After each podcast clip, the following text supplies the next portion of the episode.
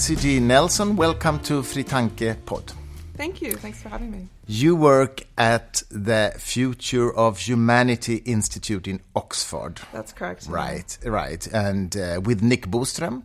Yes, yes, he's the he's the leader of our institute here. Exactly, and uh, we published his book Superintelligence, uh, so we've had him here as well in the pod. Uh, you work with some other Swedes as well, right? Sandberg. Yeah, that's correct. There's quite a few actually over at our institute. So Anders Sandberg, Yes. I'm not sure if he's been on the podcast before, but he's a he's a great he's a great researcher to work with. Um, Marcus Anderljung has recently joined us. He's he's um, on the governance of AI team, and um, I think there's a few other Swedes around Yeah. as well too. Tell me what what um, what took you to this institute? What what was your travel way to get there? Yes. Um, uh, so I'm really excited to have been um, offered a position there in October of last year. Um, my previous background is actually in uh, in medicine, and I was working in clinical medicine and wondering how I could have more impact with my career. Um, I became quite involved in the effective altruism movement, um, and I. Uh, was very convinced that I wanted to do something more useful with my career than what uh, the typical Western doctor can do in, in the Western world, um, as it were.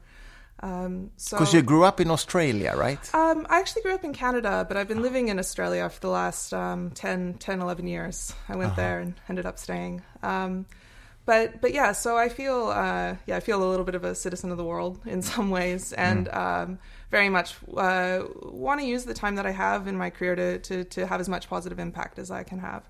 Um, and the Future Humanity Institute is a place where I believe attracts people that want to have a lot of positive impact. Uh, it's um, a place that focuses on uh, what's uh, possible for, for our species to do if we um, if we can navigate some risks in the next coming centuries well. Um, and it's also a place to have uh, many multidisciplinary discussions on a lot of very fascinating topics. And so I'm excited to be able to go in and um, have intellectual conversations on a daily basis. Yes, I can imagine you have that a lot. But uh, when you, you were born in Canada, right? Ah, I was I was born in Australia actually, but um, to Americans, I have I have, th- I have three. I was born with pretty much with three citizenships. so Really? yes, yes your which is actually parents are um, your parents are Americans. they were American and, and doing their PhDs in Australia. Yes. yeah. Okay, PhDs in what? What area? Um, my mother is in molecular biology, Mm-hmm. um, and my father um, he he was actually over there um, uh, doing uh, marine biology, and then um, supporting supporting my mother while she had us. Okay. yeah. so you have sisters and brothers? I have five. Yeah. Really? Yeah. My parents had uh, six children. Yeah. Really? Okay. and you're the in the, the oldest oldest girl. So You are? I have Okay. um, an older brother and then four little sisters. Uh-huh, so, uh-huh. uh, Um, uh, but uh, how old were you when you moved to Canada? I was six months old. My mom Okay. got a postdoc there. She was actually, I think she was almost going to come to Sweden on a postdoc, but she cho- choose chose between the two. So Uh-huh, maybe there's an alternate trajectory where I would have ended up in Sweden. And how long did you live in Canada then? uh, till I was 17, and then I moved. Moved So you moved on your own, so to speak, to Australia. Y- yes. Not yeah. with your parents. Uh, no, no. Um, uh, although they've migrated back since as well to to to a different part of Australia. they love it there. Okay, I see. Uh, so, so now you live in Australia, except for your work in London Well, or in yes, Oxford. I mean. I recently moved six months ago um, to to the UK. yeah. My first time living in the UK, um, and I'm there working at the Future Humanity Institute, um, and I'm also completing a um, DPhil studies there while I'm while I'm. What did you say? And Uh, sorry, uh, it's the Oxford term for PhD. Um, yeah. mm. okay, Yeah. in what area? Infectious disease modeling. So um, I'm looking at some theoretical questions with regards to uh, large scale pandemics. Um, and trying to answer some ways that we could go about uh, navigating some of the risks associated with infectious diseases. Yeah. Uh, I'm going to ask you more about that, but first, I want to understand what inspired you as a as a child to get interested in these things. How, how Ah. did that happen? Um, well, both my parents are scientists, and I've just always been fascinated by science. It, it probably wasn't until university, though, that I also became quite fascinated by uh, philosophy as well. Too, um, I read a lot of Peter Singer and became quite convinced by utilitarian arguments. Um, I then, I, I very much have always uh, had my first love is science, though. So, did undergraduate studies in science, and then uh, went on to medicine. Um, but then um, kind of got a, a re uh, re-invoking back into back into philosophy again uh, when the effective altruism movement started taking off, and um, the idea that you could use your time and the choices that you make to have as much positive impact in the world as possible was something that really resonated with me. So. Mm.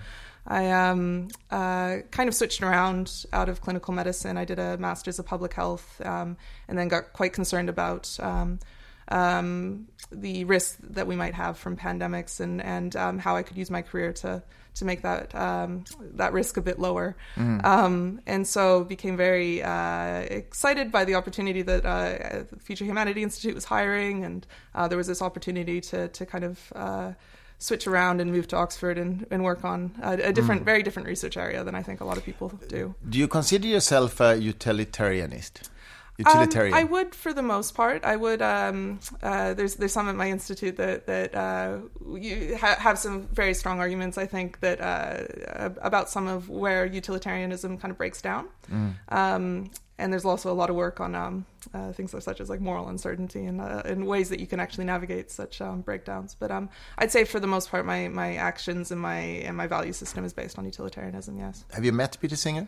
I have, yes, in Melbourne. Yeah. So I lived in Melbourne, and um, I was involved for a bit there with the Life You Can Save charity, which is yeah. a um, um, charity that he runs, and um, I've met him a few times through there. Mm. Yeah, because we published that book, The Lives You Can oh, Save. Oh, wonderful! Yeah. So we had him here as well. Oh, great! I didn't realize. Uh, yeah, yeah. He, he's a very good orator. He speaks very well. He, he, he makes his arguments very well.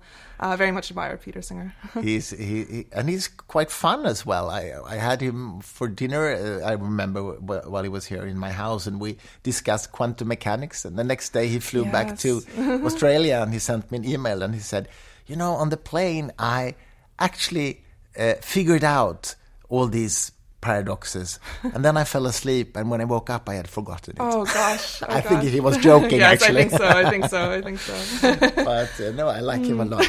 Um, but uh, okay, talking about pandemics, um, don't you think that pandemics? I mean, the risks are increasing because we are flying so much around in the world. I mean, it's so easy to cross the continents. Yes, it's it's interesting. Um, I do think in some ways there are um, there are risks that we've, our species have never faced before. That the geographical distance between any two humans is much much shortened given given yeah. how much air travel we do. Yeah, that's what I mean. Yeah. At the same time, we've never had uh, medicine so good before. Um, we've never had the ability to to treat um, infectious diseases like we can with therapeutics. Um, to have um, supportive care when when people's uh, people are quite unwell, even if you don't have a specific treatment for the disease. Uh, we also can diagnose and understand disease like we've never been able to do before. So it's not it's not completely clear to me that the the the risks and benefits that we've gained through modernization um, completely work out to be more risk, but um, mm-hmm given given the uh, connectedness of our world, um, I, it does make me quite cautious about thinking about how easy it would be for, for a pathogen to, to travel around quite quickly to, to many countries. What what can we actually do to to decrease the risk of a global pandemic? Well, there's a lot of work that uh, goes on um, in public health departments and health security in, in other agencies um, who are quite uh, focused on this and, and, and reducing this risk.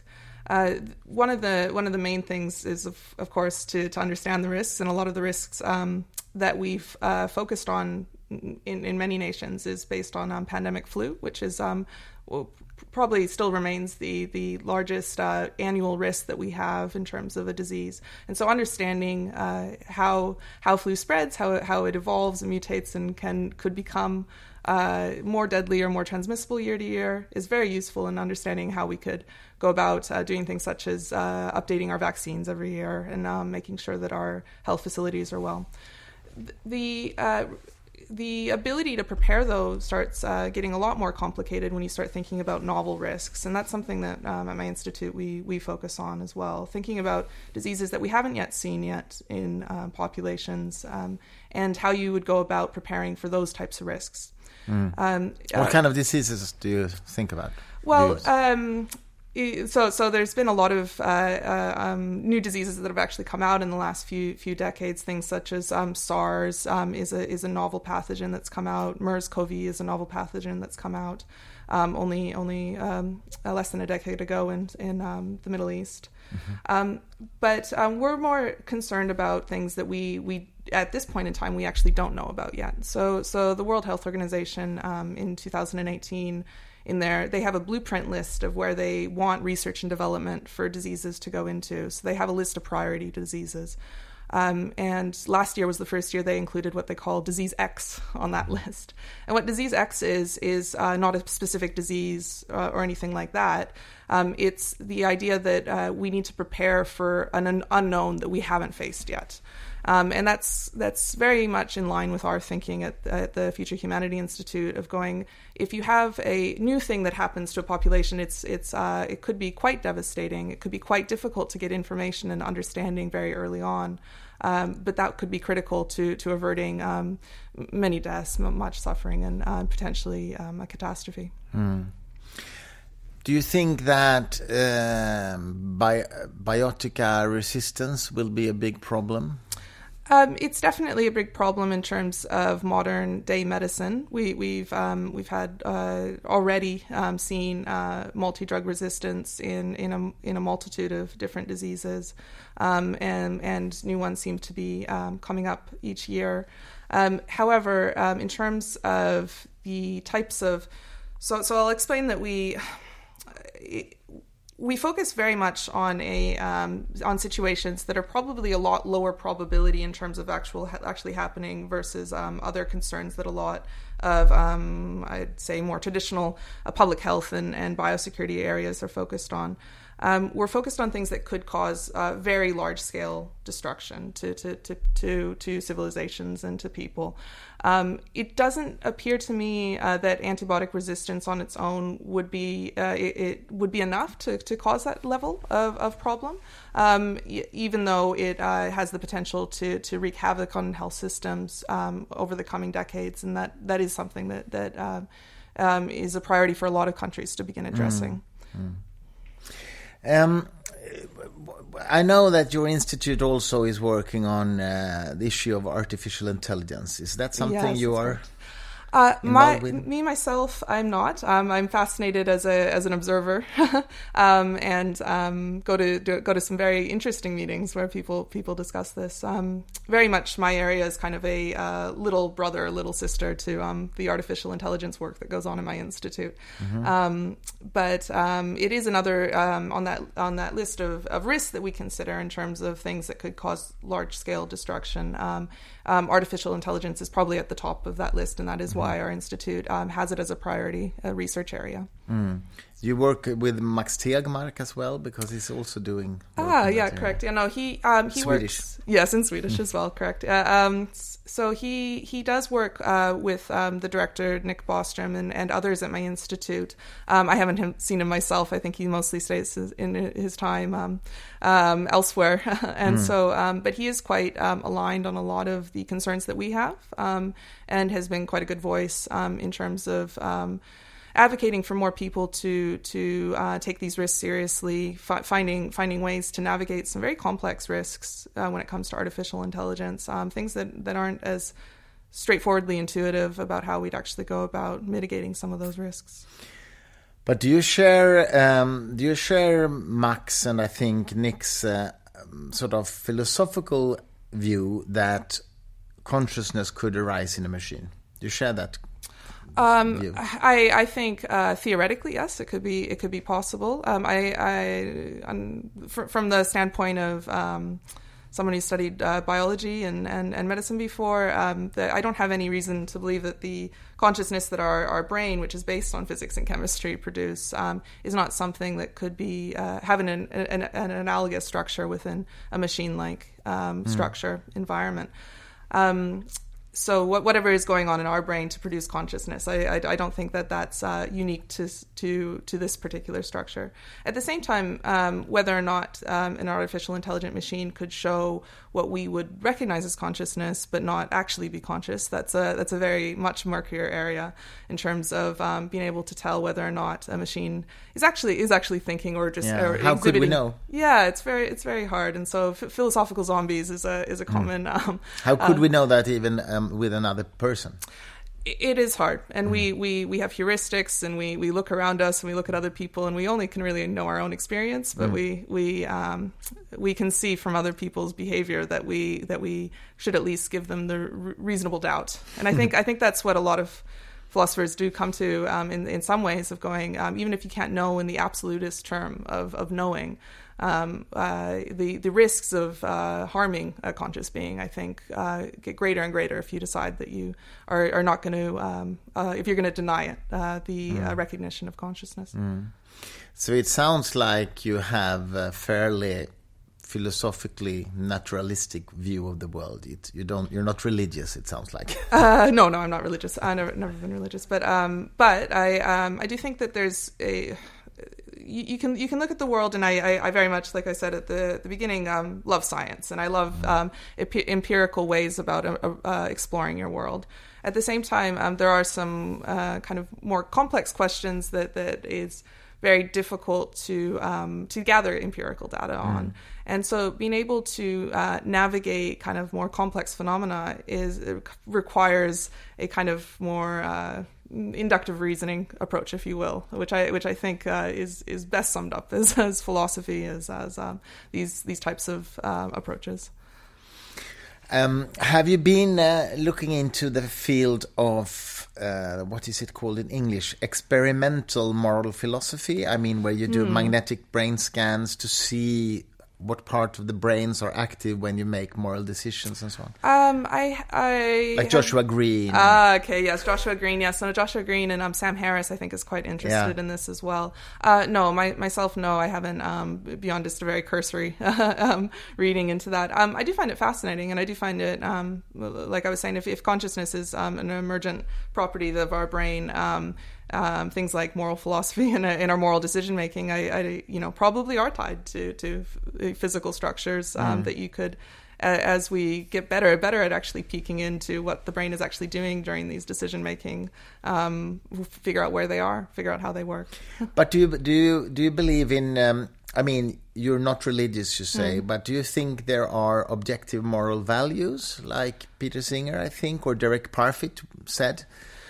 Or do you think it's a social construct?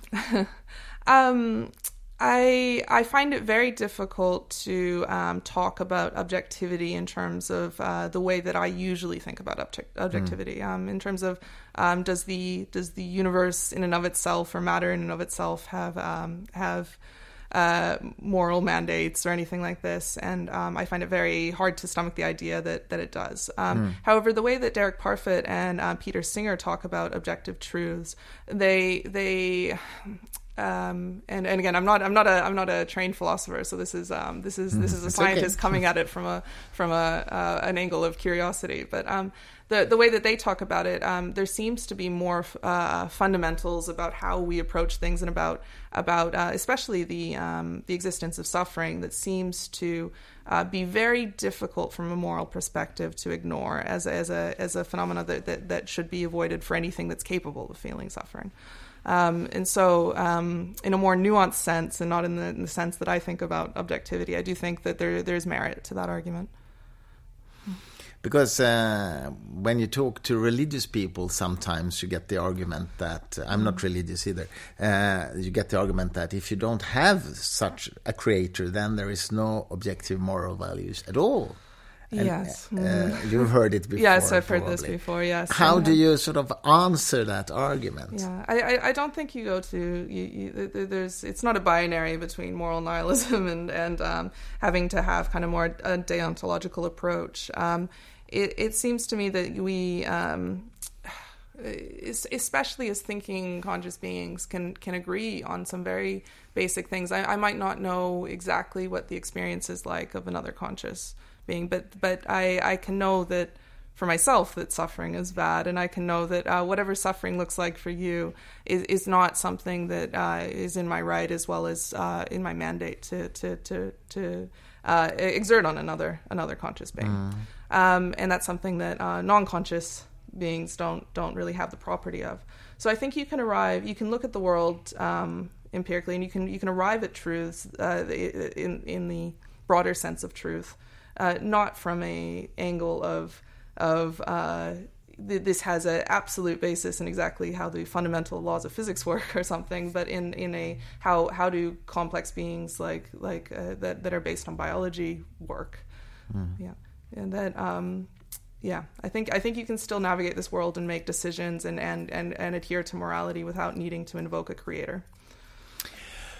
Yeah, I agree with you on that, of course. But um, uh, are you worried about the sort of trends in the world right now they're very anti-scientific trends? A lot of people seems to deny science when it suits their needs yeah. so to speak in whether it's climate or whether it's evolution. In america these creationist movement or intelligent design movement. Does this worry you? And how to if it does how to um, how to work against that?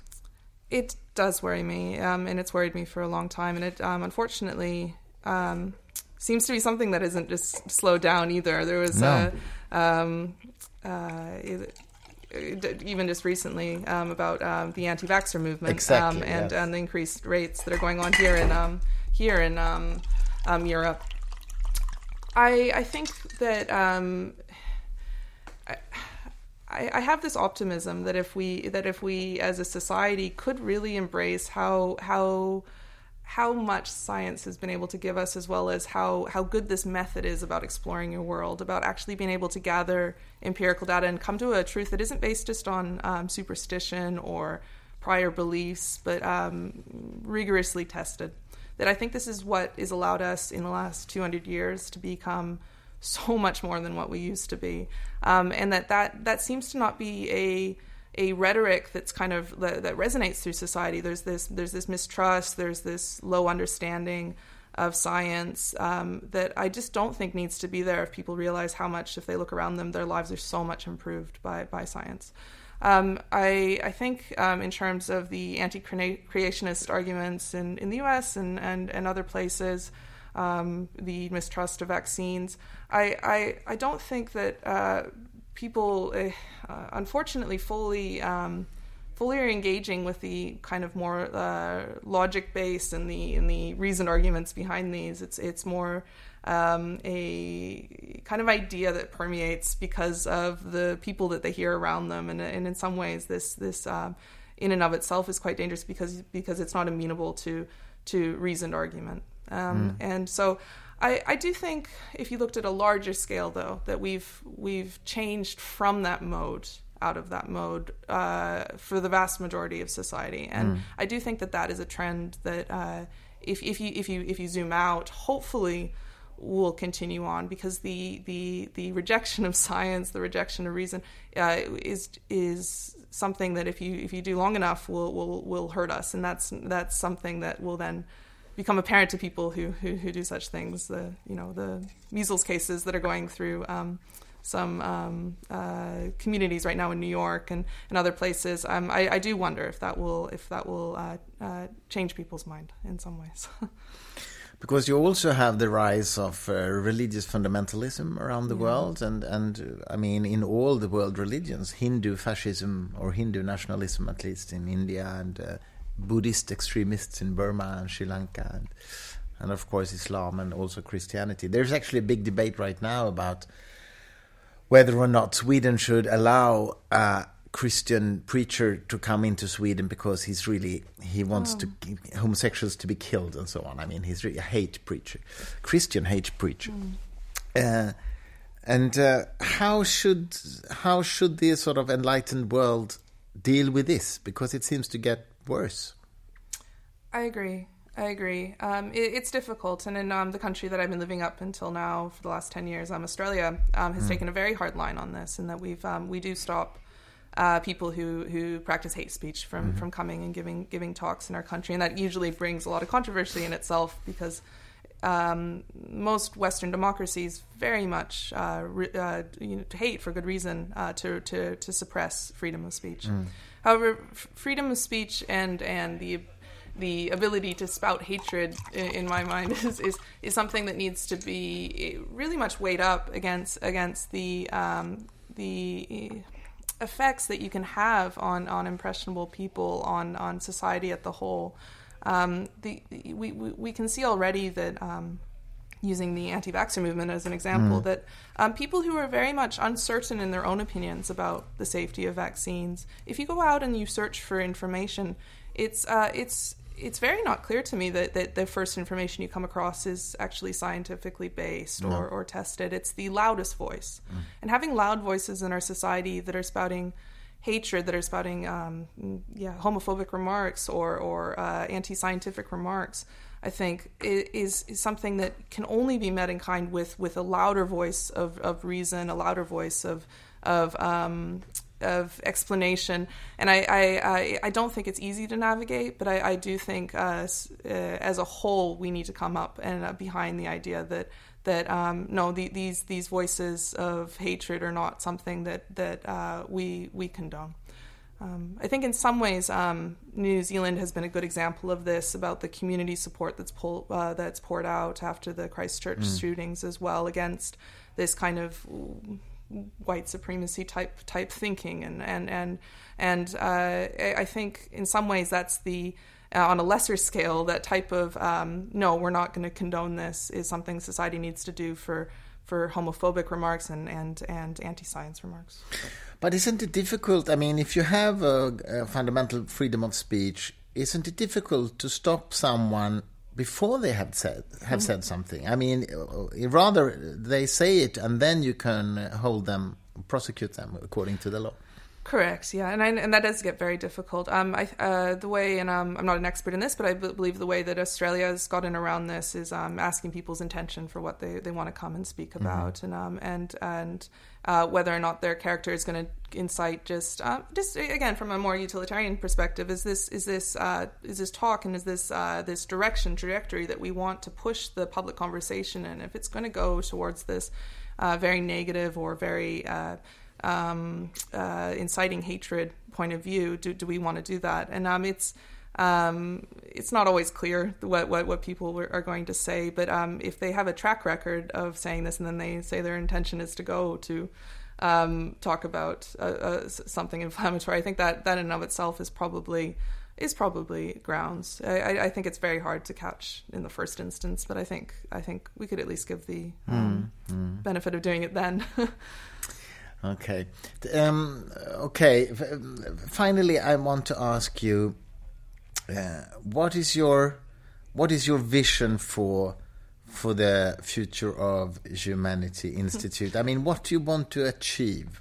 Uh-huh. if you are there for 10 years or something. Yeah um, yeah. I, I think i think what our institute uh, offers uniquely to the world is this is this um, idea that uh, if we can navigate if we can navigate the risks of this century well. Uh, there is so much goodness waiting for our, species and for conscious life in general. Mm-hmm. Um, that that uh, we don't need to sit and only think about the past and the present, but thinking about the future of where we could go, of, of what we could uh, what we could achieve here on this planet, what we could achieve by by going out and colonizing space, um, is something that's not just not just uplifting in an emotional sense, but almost a, a a mandate if you think about it from the perspective of how many valuable and uh, worthwhile human human lives or other lives could possibly exist if we were able to uh, coordinate in such a way to, to organize this to become. Mm. Um, I think I think um, for, for me personally that, that that that is very much this this kind of grandiose as it were because it is quite grandiose. Mm. But I, I, do think we, we need that sometimes in mm. society and in the world